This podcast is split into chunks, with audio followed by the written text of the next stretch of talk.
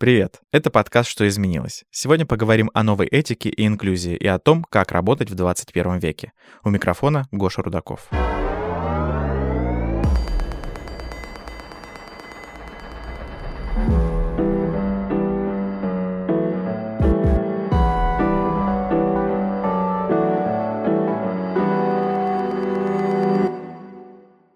Волна харасмент-скандалов, борьба за равные права и необходимость включения в общество людей с инвалидностью изменили трудовые отношения.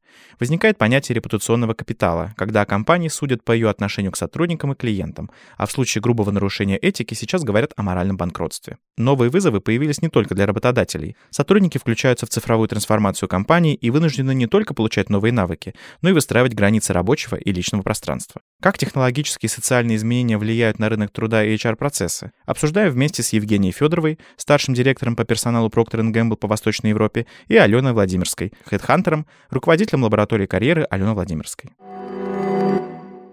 Алена, Евгения, здравствуйте и добро пожаловать. Давайте начнем вообще с такого общего, наверное, вопроса. В интенсивно развивающихся отраслях появляются все новые профессии, а специалистам приходится постоянно переучиваться. Релевантно ли сейчас вообще понятие карьеры? Понятие карьеры, конечно, релевантно, потому что карьера – это ведь это не про то, что я всю жизнь развиваюсь в одной профессии. Знаете, как раньше у наших бабушек там было, а, в 17 лет пришел на завод, и, простите господи, в 75 я вперед ногами оттуда вынесли. Карьера – это история про то, про твое профессиональное развитие в рамках твоей жизни. Другой вопрос, что за жизнь человека может быть 3-4 разные карьеры.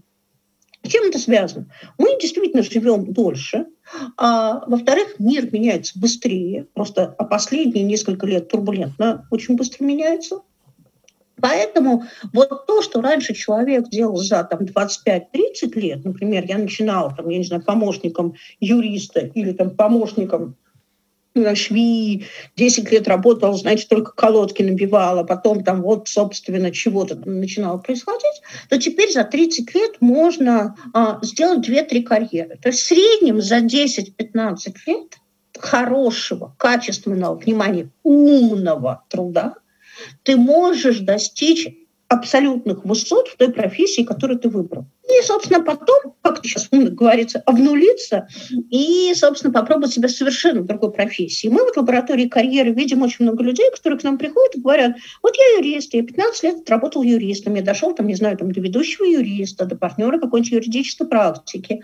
И, в общем, у меня все хорошо, меня уважают в отрасли, но мне стало скучно, и я хочу совершенно другого. И вот он 15 лет побыл юристом, а потом, собственно, перешел вообще в какую-то вещь, там, другое операционное развитие, там, э, в фонд, вот в НКО, еще в какие-то вещи. То есть полностью переделал свой карьерный трек, но, конечно, опираясь и на те знания, и на тот опыт, и на те связи, и на свою репутацию профессиональную, что очень важно, того, что было. Поэтому понятие карьеры, конечно, остается. Это все, что связано со смысленным трудом и движением к своей цели. Не обязательно к деньгам. Это может быть, я не знаю, там, к своему бизнесу, какой-то реализации и прочее. Эти цели могут меняться, но в целом, конечно, это про осмысленное движение. Ален, спасибо большое. Евгения, подскажите, пожалуйста, а бывает ли у вас такое, что вот во время там найма сотрудников вы понимаете, что человек пришел из абсолютно какой-то другой сферы, и он резко поменял свою карьеру? Да, добрый день всем. Конечно, такое бывает.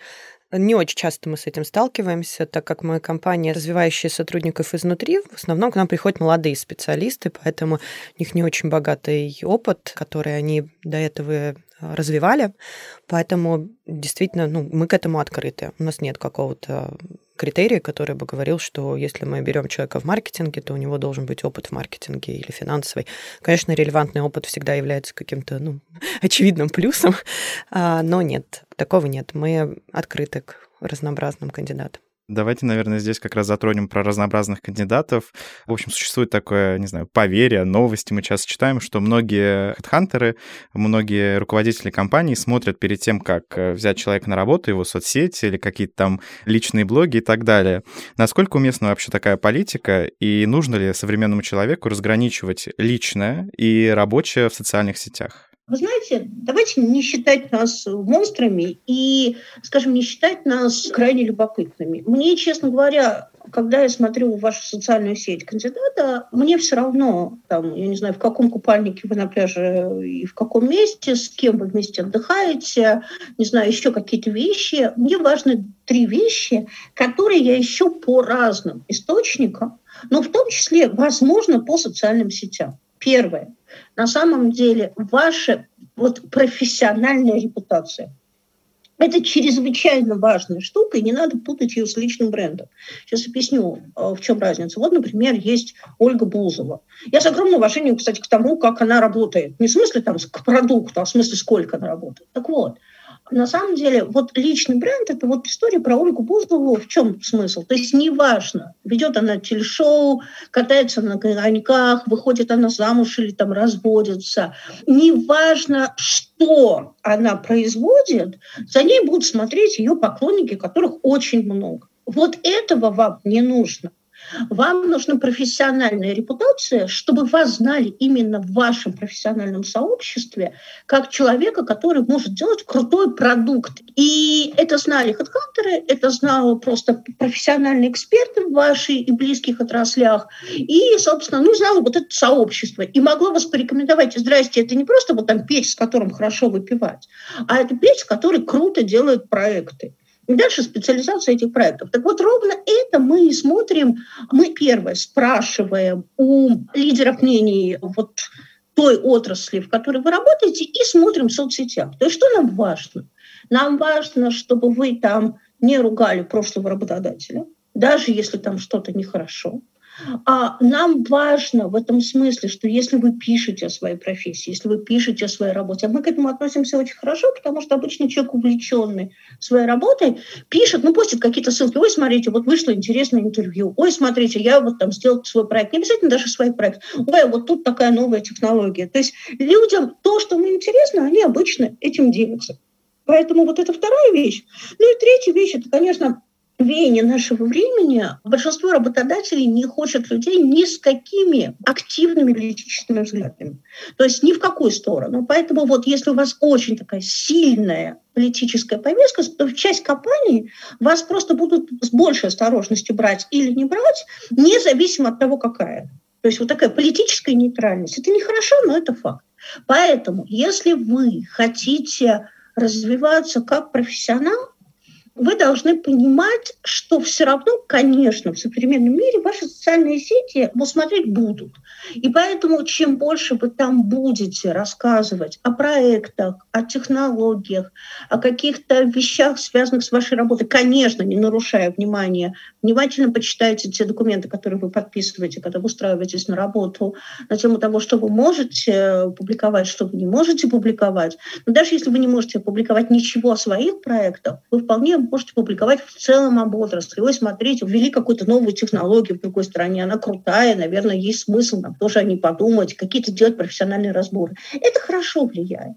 Но еще раз, при этом вы должны понимать, что никто не будет, конечно, смотреть ну, с точки зрения хедхантеров, нам не до этого. С кем вы там ведете личную жизнь, какие у вас котики, и я не знаю, что вам подарили на день рождения. Спасибо большое. Как раз, мне кажется, вы описали очень четко мою страницу в Фейсбуке, которая состоит из вашего второго пункта, где я каждый раз рассказываю, что у нас вышел подкаст, вышел подкаст, вот такой материал замечательный, нужно обязательно прочитать. Евгения, подскажите, пожалуйста, а как э, происходит это в Procter Gamble? Есть ли какой-то скрининг по соцсетям? Вот наши кандидаты, да, я уже говорила, это в основном молодые ребята с небольшим опытом, они приходят к нам сами, то есть мы не взаимодействуем активно с хедхантерами, мы их соцсети, конечно, не смотрим. У нас есть этап отбора, в котором это даже близко нигде не фигурирует, скажем так.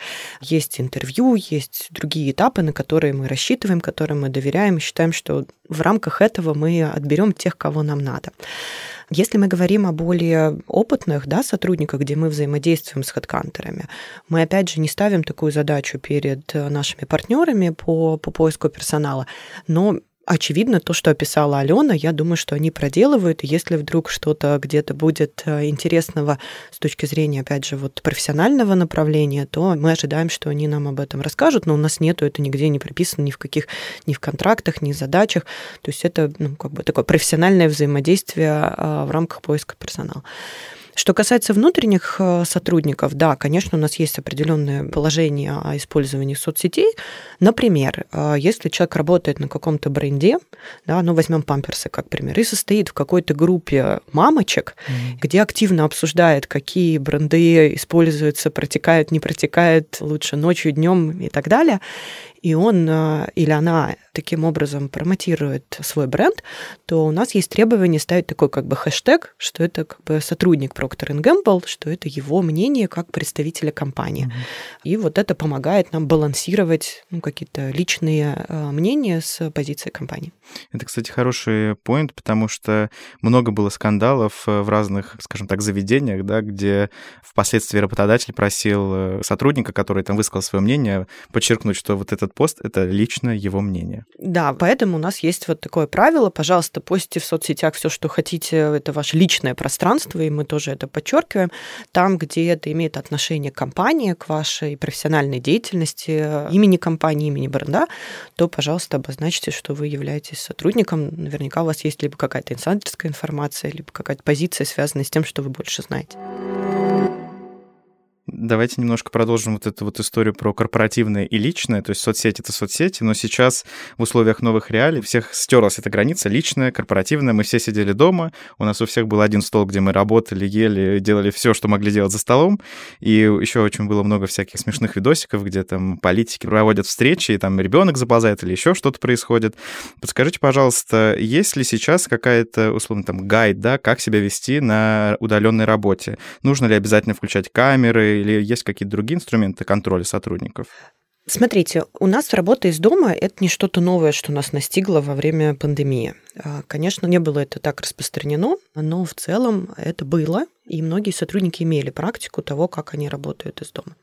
Что касается разделения личного и, и корпоративного, мы строим, скажем так, это взаимоотношение на принципе доверия. Мы не контролируем, кто когда что делает – Поэтому если человек подключается, и у нас есть очень многие люди, которые подключаются в процессе езды куда-то, забирают детей из школы, э, они просто гуляют. Это, кстати, тот факт, который мы очень активно промотировали. У нас была такая инициатива по собиранию шагов, step competition по-английски, да, когда мы разбились на команды, и какая больше команда наберет шагов, она выигрывала, и мы в черити отправляли а, по количеству шагов. И мы сказали, ребята, если это какая-то встреча, где вы можете проводить по телефону. Не нужно сидеть у экрана. Идите, ходите, гуляйте.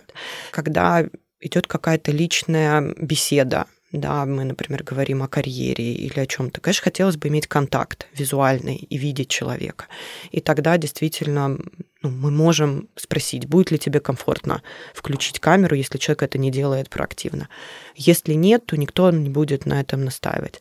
Конечно, появление детей, кошек, собак и прочего, оно ну, вызывает э, искреннее умиление и радость у тех, кто присутствует на конференции или на звонке, разряжает обстановку, особенно если какая-то идет сложная дискуссия. Поэтому мне кажется, что вообще пандемия позволила всем как-то сблизиться, потому что все побывали друг друга дома, знают там уже какой-то интерьер, знают тех там детей, опять же, которые периодически появляются. Поэтому, да, сложно разделять, но все относятся к этому с большим пониманием. Вот, по крайней мере, то, что я наблюдаю, у нас это вот очень все мило происходит.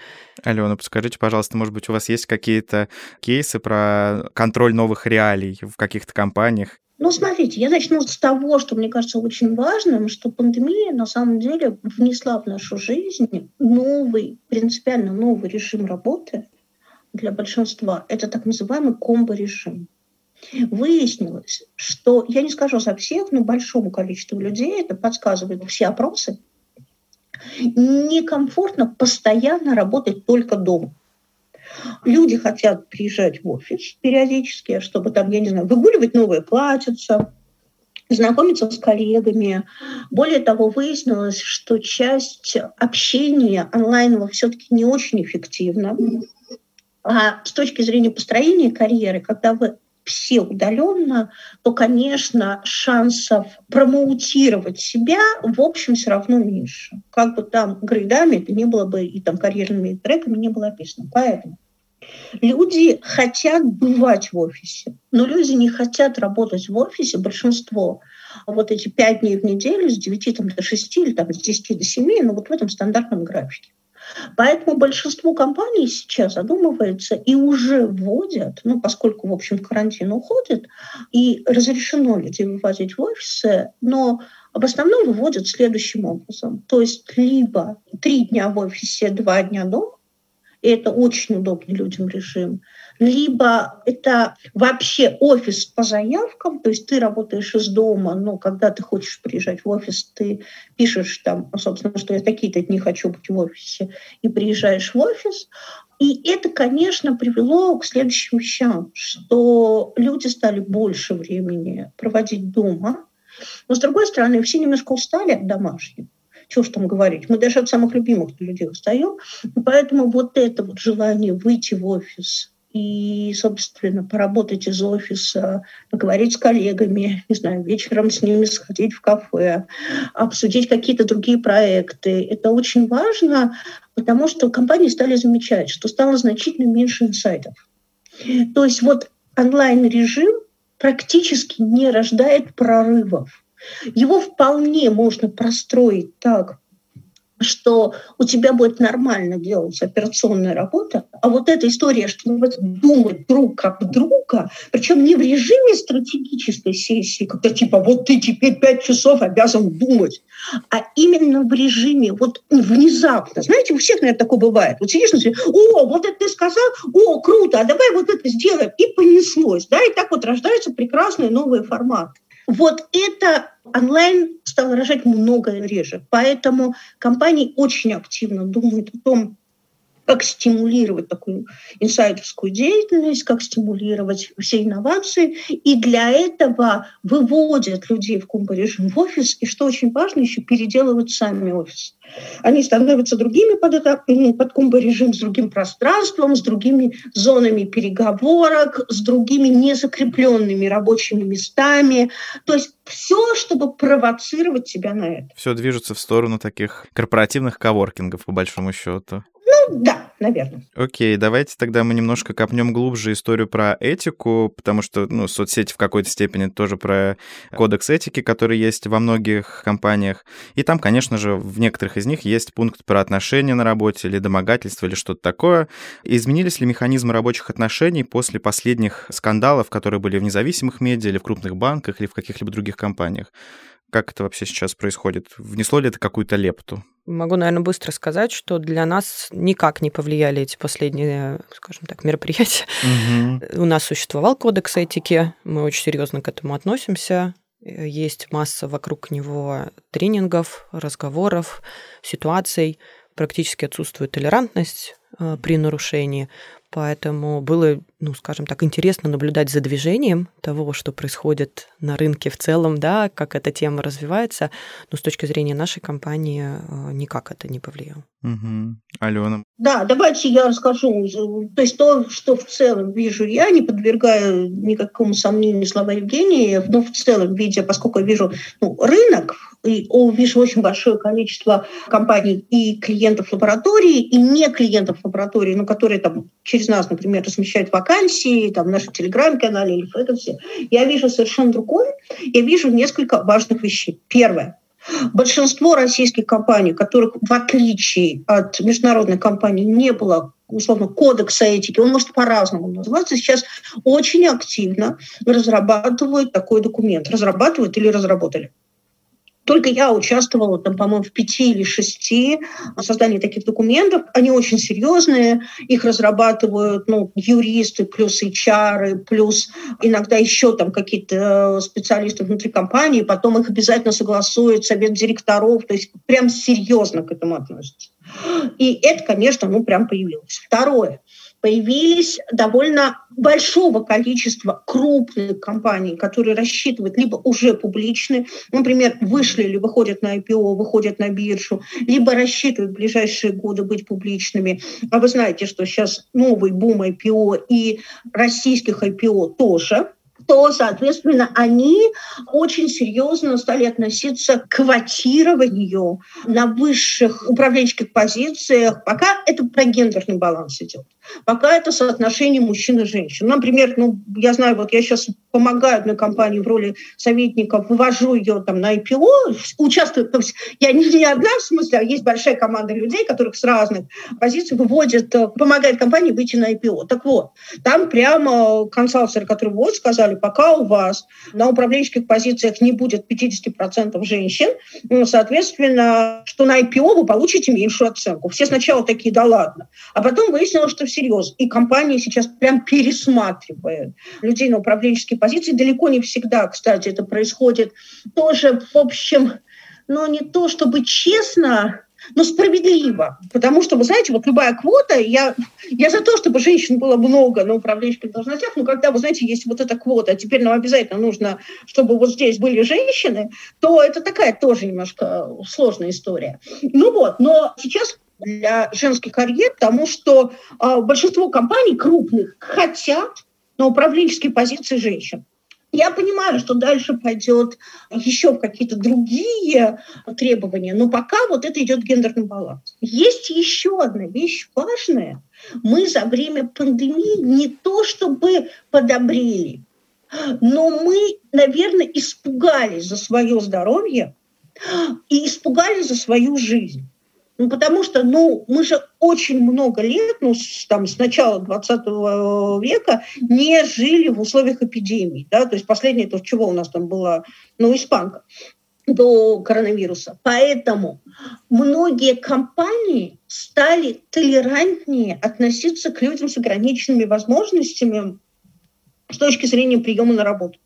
То есть если раньше это была жесткая история, нет, для определенного типа компании должно быть определенное количество людей с ограниченными возможностями в штате, но на самом деле штрафы за это были такие маленькие, что компании говорили, слушай, мы заплатим штраф, и вот не хотим с этим возиться. Это было связано с тем, что надо переделать рабочее пространство. Там, ну, там довольно много внутренних ограничений, с которыми с компанией не хотели с этим возиться. Но теперь компании скорее с пониманием и интересом отнесутся, это не гарантия, что возьмут на работу, но вот этого начального «нет» не будет. Поэтому я вижу три основные вещи, которые случились. Первое – это, конечно, российский бизнес стал создавать кодексы этики. И не просто создавать кодексы, которые, ну, что называется, как раньше жалобная книга, лежат где-то в уголочке. Нет, стал проводить активные тренинги с персоналом, стал рассказывать, стал объяснять, почему это важно. Ну, прям стал это активно внедрять в жизнь. Второе – это, конечно, сильное, ну, очень большое усиление женской роли в управленческом составе. И третье более ну, такое какое-то внимательное отношение к людям с ограниченной возможностью с точки зрения карьеры. Спасибо, Алена. Сейчас у меня есть такой, скорее, вопрос уточнения, потому что одна из частых причин дискриминации женщин на работе это является декрет, да, есть опасения, что женщина уйдет в декрет, когда она особенно приходит на новое место и там смотрят на ее возраст, и еще говорят, что ой, ты замужем, короче, сейчас ты пойдешь в декрет. При этом в ряде компаний сейчас задумываются о декретном отпуске не только для женщин, но и для э, мужчин. Расскажите побольше о таких примерах и вообще в целом, мне кажется, такая вот история про думать о том, что только женщина идти в декрет, как-то немножко прошлый век. Действительно интересная очень тема. Она очень актуальна, сейчас развивается. Мы с многими нашими партнерами и коллегами по рынку обсуждаем эту тему. А, мы во многих наших программах считаем, что мы не только делаем что-то хорошее для сотрудников наших компаний, но и хотели бы немножко поменять социальную среду таким образом, активно говоря об этом вовне и надеясь на то, что все больше и больше компаний, вообще социум задумается о разных э, гендерных ролях в данных случаях. Поэтому мы ввели такую практику, когда мы предоставляем папам отпуск по, скажем так, уходу за ребенком. И это не то, что говорится по закону, да, когда мама, например, работает, то один из членов семьи может быть в отпуске, мама может не работать. Это двухмесячный оплачиваемый отпуск для пап. И здесь мне просто очень близка эта тема с точки зрения, вот, наверное, какой-то философии, почему это папы многие, да, которые считают, что их роль добытчика, что они должны работать, а вот все остальное это вот э, мамы, там бабушки, в крайнем случае няни, они, значит, э, сделают все правильно с ребенком. Здесь мы даже настаиваем на том, чтобы эти два месяца были практически непрерывны, чтобы папа смог ощутить, скажем так, всю широту и глубину э, заботы о ребенке. У меня была очень интересная дискуссия с одним из наших э, вице-президентов европейских. Он рассказывал, что его роль, вот пока он не задумался вообще о значении э, его как отца, была исключительно как робот. Вот ему давали задание. Вот тебе ребенок одетый, накормленный, ты идешь с ним гуляешь. Вот он там сколько-то час-полтора катал коляску, возвращал ребенка, значит, маме, и дальше его роль заканчивалась, э, за исключением того, что, ну вот там, принеси памперс, может быть, погрей бутылочку. Но он сказал, что после того, как я об этом задумался, я понял, что я совершенно об этом не думаю. Вот мне дают задание, я его выполняю. Иду, делаю, да, все. И я считал искренне, что я исключительный помощник своей супруги в выполнении ну, вот, наших отцовских или там, родительских обязанностей. Когда я понял, что ну, это занимает большое количество ее умственной деятельности, о том, чтобы спланировать, да, о том, чтобы подумать, что вот что зачем следует, что нужно заранее купить, я понял, что моя помощь, она очень маленькая во всем объеме того, что нужно делать. И вот он э, таким образом действительно помог мне тоже посмотреть на это по-другому. Я вот как раз используя этот пример, часто общаюсь с нашими сотрудниками, которые говорят, ну я возьму вот тут недельку, потом еще недельку из этих двух месяцев. Я говорю, нет, потому что когда ты вот в работе, это по сути твой отпуск. А мы хотим, чтобы ты это использовал на то, чтобы полностью погрузиться в отцовские обязанности и видеть, что и ребенок и болеет, ему может быть нехорошо, а здесь ему весело. Поэтому вот такую философию мы рассказываем нашим папам молодым, которые э, радуются этой возможности.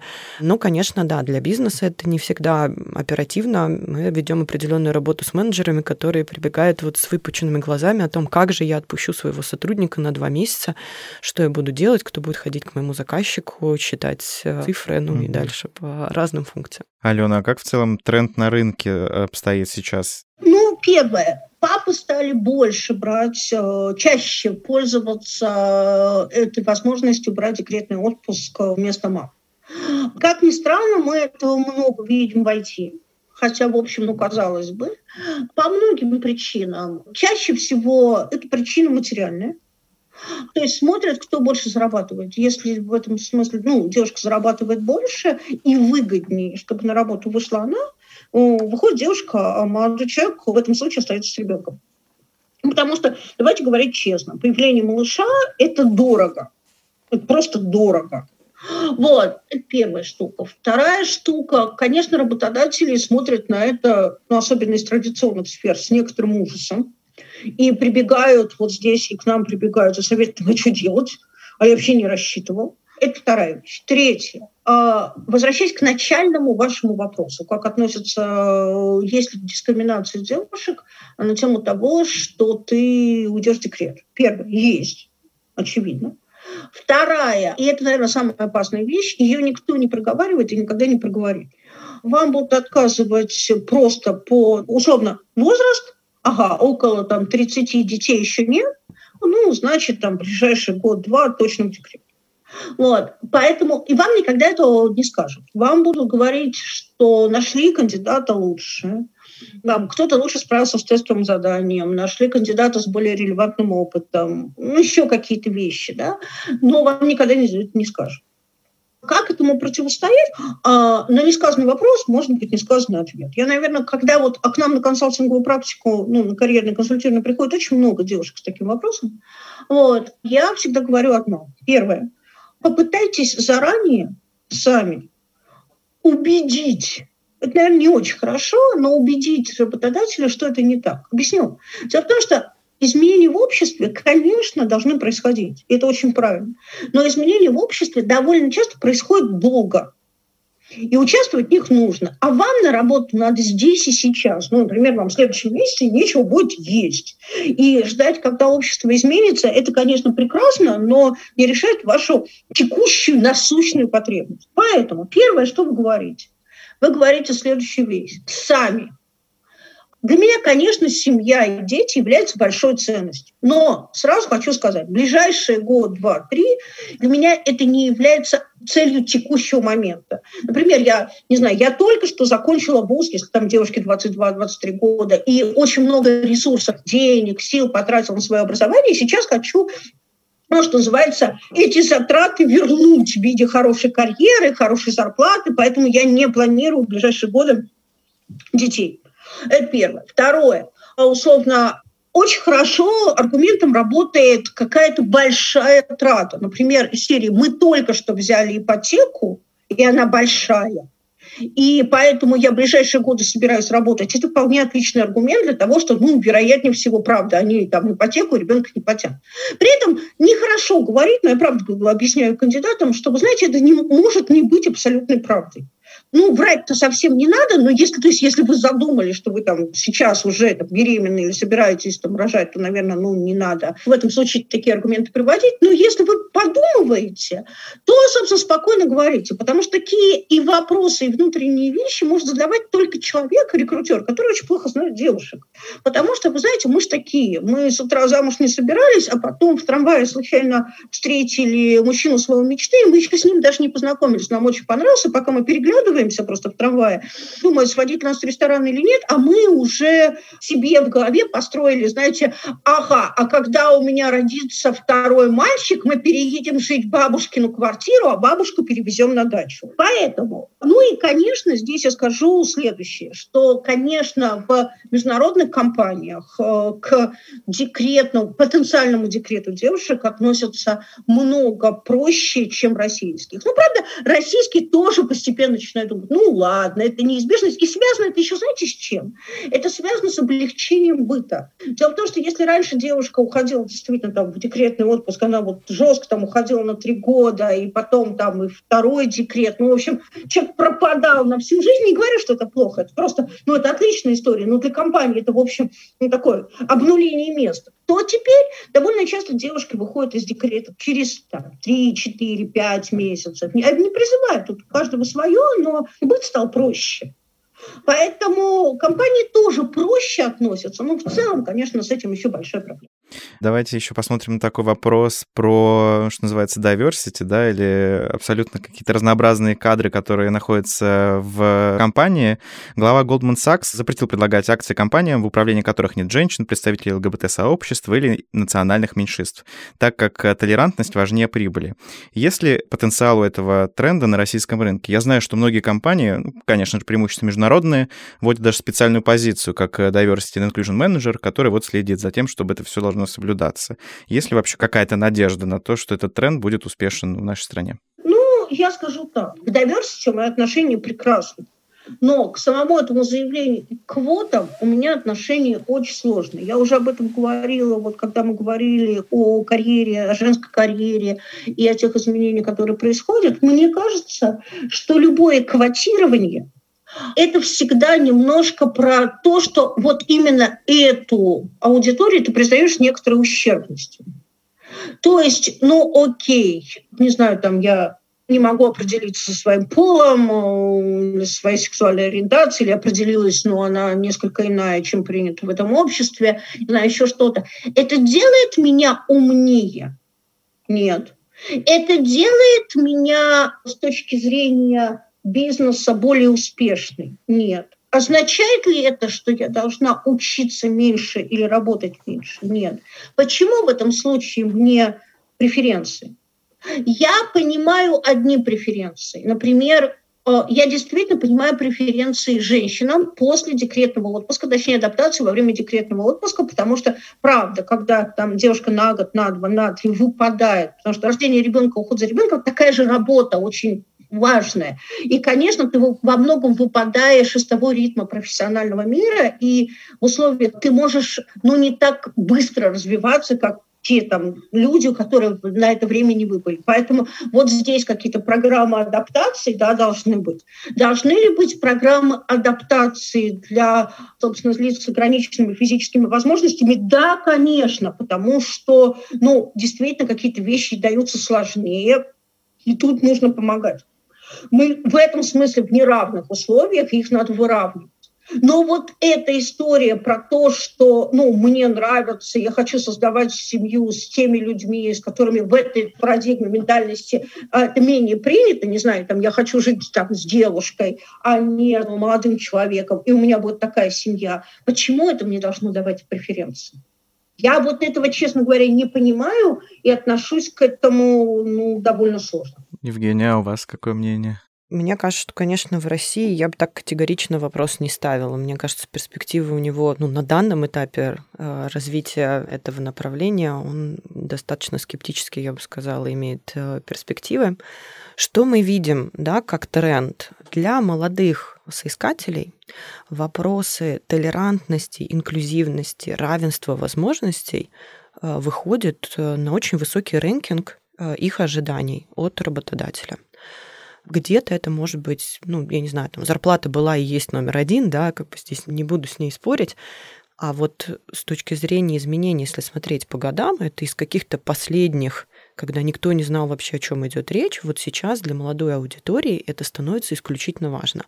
Поэтому, если в стратегии компании есть нацеленность на привлечение специалистов, то они смогут это сделать только за счет того, чтобы в их культуре эти вещи были, и были не только на бумаге, но были и вживую, потому что, придя в компанию, ну, достаточно быстро можно понять, это существующая на бумажке история или это то, что проживается в каждодневной жизни через общение, через поступки сотрудников относительно друг другу или относительно компании.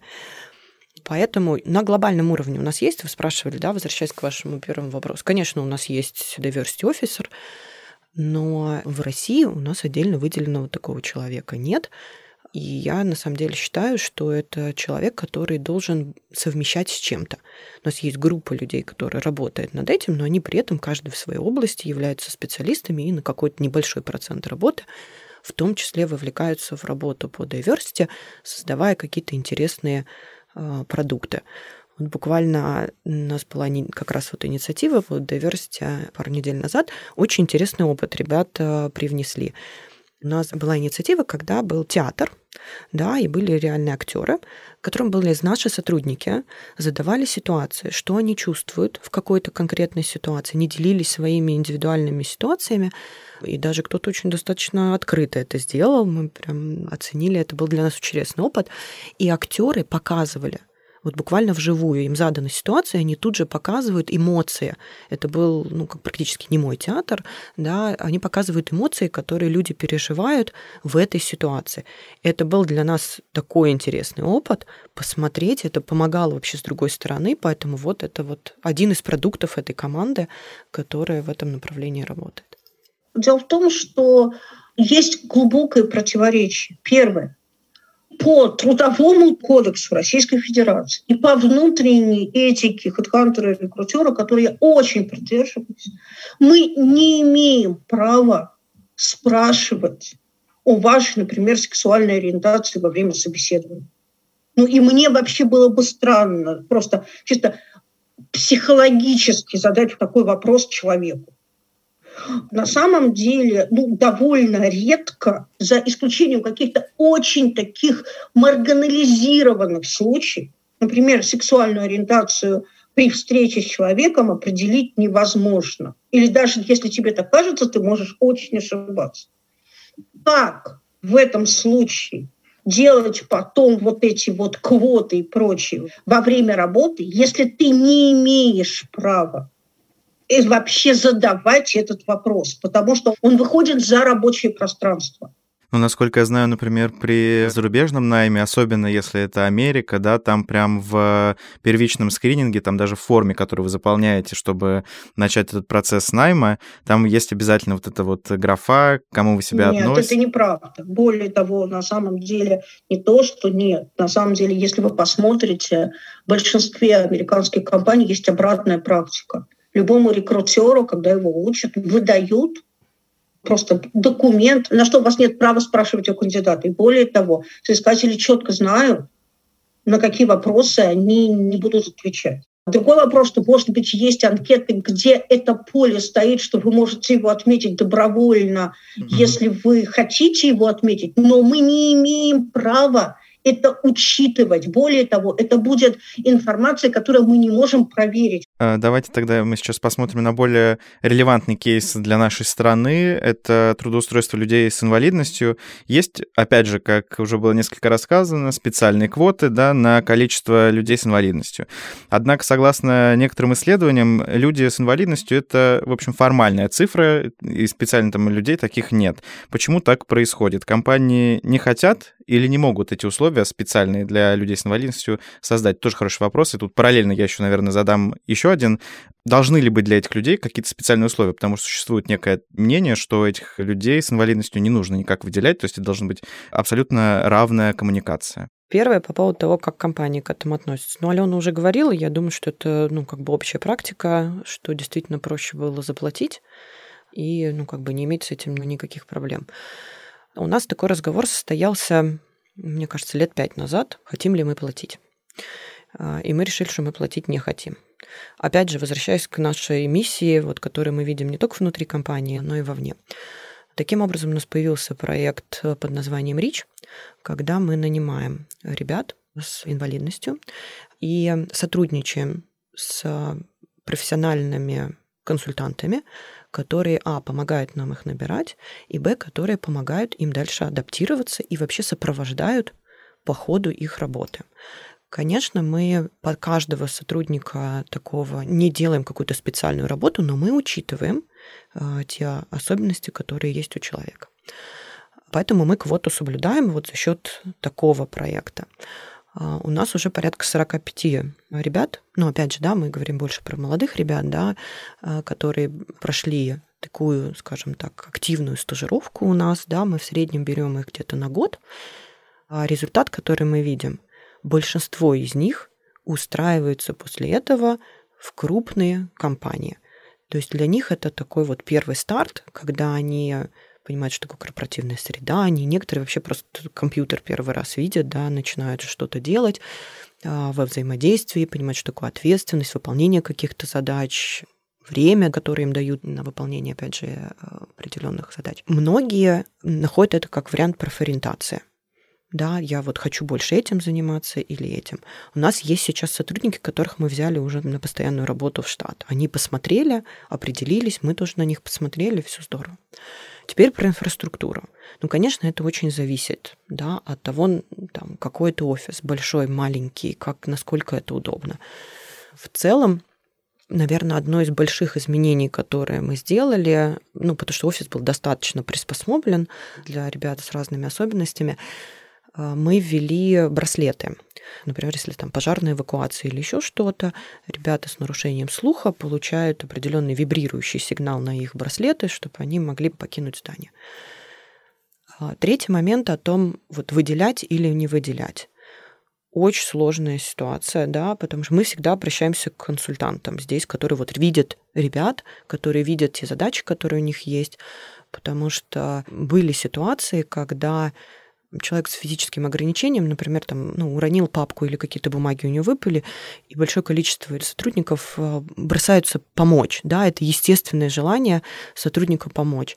И э, впоследствии в разговорах мы поняли, что вот такой человек говорит, там, я бы не очень хотел, чтобы мне вот активно так помогали, я, в принципе, чуть медленнее, но справлюсь сам.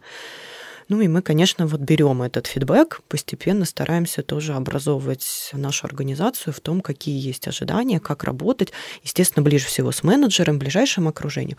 Но в целом тоже у нас есть достаточно много сессий, когда мы рассказываем о том, какие есть особенности а, вот в работе с такими ну, прекрасные ребята. Они реально такие видео нам записывают. Мы прям потом для нас это heartbreaking. Алена, подскажите, пожалуйста, а вы как считаете, нужно ли к людям с инвалидностью относиться как-то особенно на рабочем месте, или же это скорее какая-то навязанная история? Смотрите, первое. Пандемия, конечно, очень изменила эту ситуацию в пользу таких людей. Это связано с тем, что удаленная работа, конечно, дает возможности для людей с ограниченными физическими возможностями участвовать больше в жизни офиса. И, собственно, брать их стало легче, и компании стали больше брать.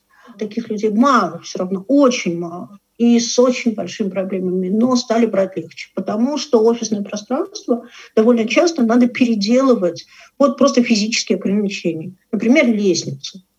ну, где нет вот этих пандусов. А если это не твой офис, а ты арендуешь бизнес-центр, ну, места, например, там, комнаты в бизнес-центре, да, этажи, то сделать это практически невозможно.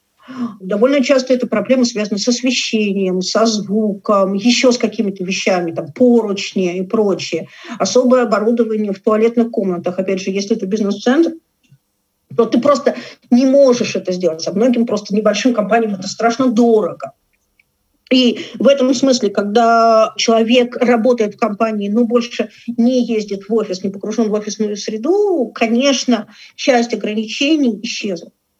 И это сразу увеличило количество вакансий, на которые рассматривают людей с ограниченными физическими возможностями. Это первая штука. Второе. Чего боятся работодатели? Они боятся законов, которые очень ограничивают увольнение таких людей.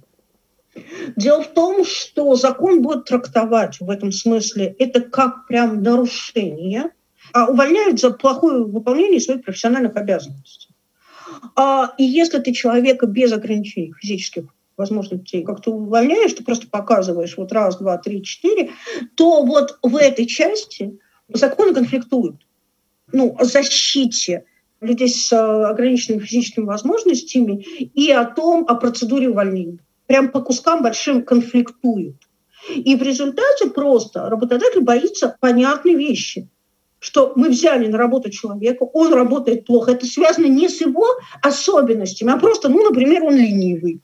Или уровень его квалификации не соответствует ну, тому, что он заявлял, и не получается. И в отличие там, от людей без этих ограничений, уволить мы его не сможем. И как с этим э, работать, я не знаю, потому что тут есть первое юридические ограничения, но я не юрист, я это не знаю. А во-вторых, есть сильные ментальные вещи, потому что Смотрите, есть такая вещь. Они очень не принято говорить. Люди с ограничением физических возможностей разные. И довольно часто эти люди воспитаны изначально, и это не их проблема, это проблема, к сожалению, нашего общества. В том, что, с одной стороны, их правда все обижают, даже не желая обидеть. Вот все вот наши вот эти официальные учреждения, прочее, ставили их сразу такое положение такого, ну, каких-то людей второго, третьего сорта. Но, с другой стороны, люди привыкли жить в парадигме «нам все должны». Это обратная сторона от этого. И отсюда довольно часто приходя на работу, эти люди говорят, окей, вы нам все должны, мы не будем, то есть мы особенные, мы не будем работать так же, как другие люди. И это не про то, что в чем-то сложнее, когда сложнее, это понимают, а это именно про вот такую ментальность. И дальше с этим очень сложно работать. Этого практически нет у молодого поколения, у людей, которым сейчас там до 25, ну, может, до 30. Но у людей старше это есть. Я понимаю, что это защитная реакция на очень нетолерантное наше злое общество. В России злое общество было долгое время к людям с ограничением физических возможностей. Но это правда есть, и это пугает. Но будем смотреть, как будет меняться наше общество, и надеюсь, что государство тоже ведет специальные и дополнительные какие-то разъяснения по поводу найма сотрудников не только с инвалидностью, но и с любым другим равноправием, так сказать, чтобы сделать наше общество максимально инклюзивное и равноправным. Алена и Евгения, большое спасибо, что пришли. На самом деле замечательно обсудить эту тему, и будем надеяться, что наше общество будет э, расти и, скажем так, умнеть в этих вопросах. Подписывайтесь на подкаст в Apple подкастах, Яндекс Музыке и Кастбокс. Ставьте оценки и оставляйте комментарии. А больше про новую этику и инклюзию вы можете узнать в Телеграм-канале и Инстаграм «Что изменилось». Пока.